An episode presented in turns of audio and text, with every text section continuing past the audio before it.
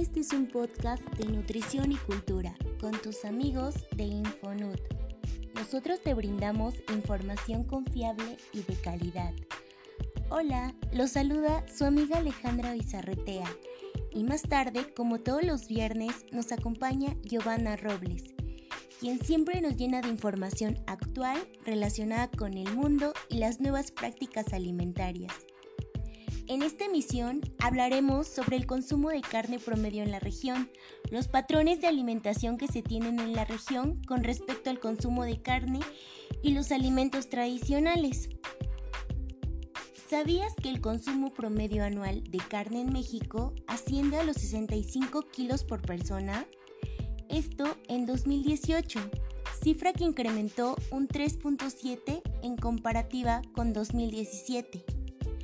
Las empresas afiliadas al Come Carne producen el 90% de las carnes procesadas, 85% de los cárnicos enlatados, 70% de los productos listos para consumirse elaborados con carne y el 50% de la carne fresca en cortes que se comercializa en México. Y esta producción expuso representa el 30% del sector agropecuario del país.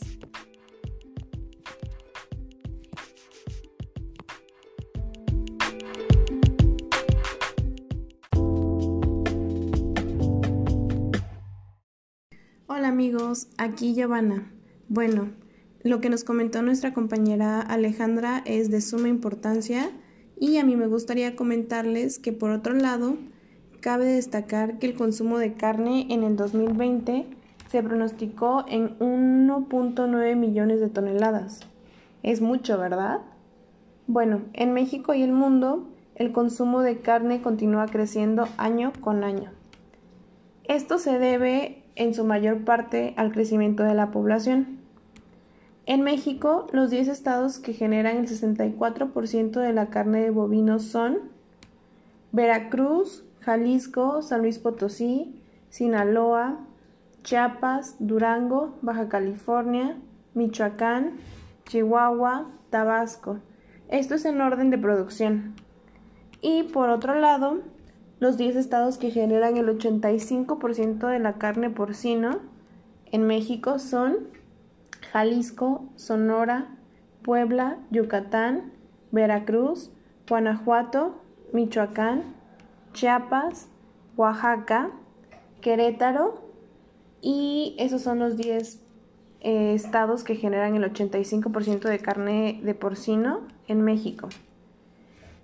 Es asombroso cómo en nuestro estado, Oaxaca, es uno de los grandes productores de carne de porcino en el país. Teniendo en cuenta toda esta información, es de suma importancia que mi compañera Alejandra nos hable un poquito sobre un tema muy interesante. Bueno, yo les hablaré un poquito más sobre la alimentación en nuestro estado, que es el estado de Oaxaca.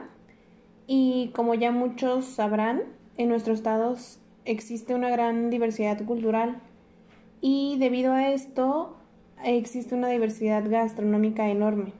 Por mencionar algunos platillos típicos o muy representativos de Oaxaca, está el mole en sus siete variedades, las tlayudas acompañadas de un pedazo de carne, el quesillo, los tamales, el tasajo y por mencionar algunas bebidas tenemos el mezcal, el tejate, aguas frescas y entre muchos otros platillos y bebidas. Todos estos platillos que forman parte de nuestras tradiciones y costumbres en su mayoría están hechos a base de materia prima animal, por lo cual, como antes mencionaba, la demanda de carne va aumentando día con día.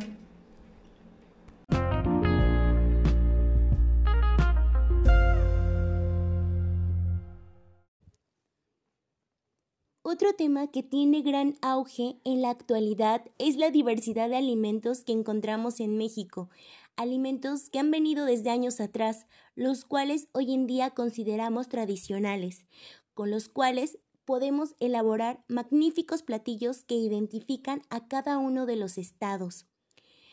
La gastronomía mexicana es el conjunto de platillos y técnicas culinarias de México que forman parte de las tradiciones y vida común de sus habitantes. Esta ha sido enriquecida por las aportaciones de distintas regiones del país, que derivan de la experiencia del México prehispánico con la cocina europea, entre otras. La base de la cocina mexicana actual deriva en gran parte de la cocina existente en la época prehispánica, con un uso preponderante